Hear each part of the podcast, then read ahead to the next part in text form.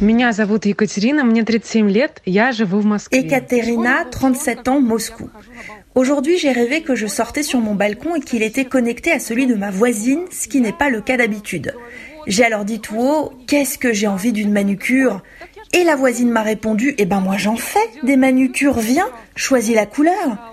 Elle me montre alors ces couleurs, qui sont en fait des plantes de couleurs différentes. Je lui demande alors, mais vous êtes là jusqu'à quand Elle me répond, jusqu'au 3 janvier. Et là, je me dis, chouette alors, plus de problème de manucure.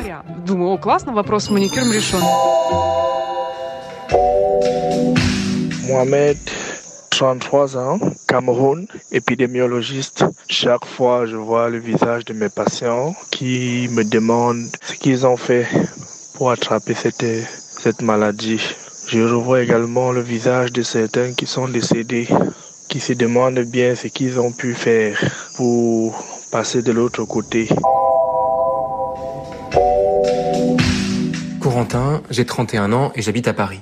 Alors dans mon rêve, il y avait un espèce de virus qui était répandu par une présence extraterrestre sur toute la planète et ça empêchait les gens de faire l'amour. Les couples se séparaient et pour les couples qui restaient ensemble, il y avait des grandes séances de thérapie collective dans des amphithéâtres où des psychologues leur expliquaient comment vivre leur amour euh, sans le faire. Pour euh, y échapper, il y a des couples qui tentaient de prendre un grand toboggan euh, qui les emmenait à un endroit un peu mystérieux sur la côte en fait, où soi-disant la présence extraterrestre n'agissait pas.